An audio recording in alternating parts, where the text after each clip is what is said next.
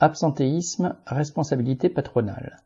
Selon une étude de la compagnie d'assurance AXA publiée le 22 mai, l'absentéisme au travail aurait atteint un record en 2022 avec 44% de salariés ayant été au moins une fois en arrêt maladie dans l'année.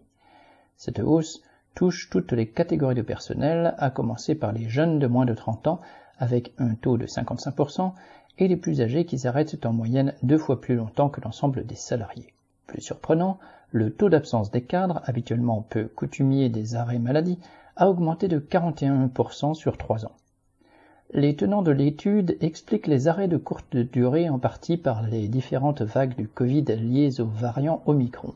Ils concluent en outre que les jeunes n'ont plus le sens des responsabilités ni le goût du travail, comme si auparavant ils s'épanouissaient à se faire exploiter 8 heures par jour pour un salaire minable sous les ordres d'un petit chef.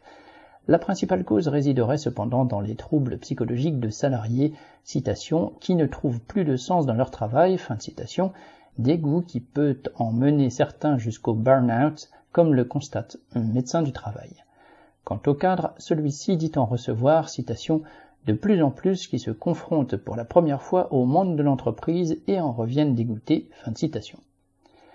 Que les arrêts de travail se multiplient n'a rien de surprenant. Quand les patrons licencient pour faire des économies, la même production sort avec moins de salariés et ceux qui restent subissent une charge supplémentaire de travail avec une augmentation des cadences les bas salaires et une inflation en hausse poussent certains à faire des heures supplémentaires pour tenter de boucler leur budget. Les trajets sont de plus en plus longs, les logements près des centres étant devenus hors de prix.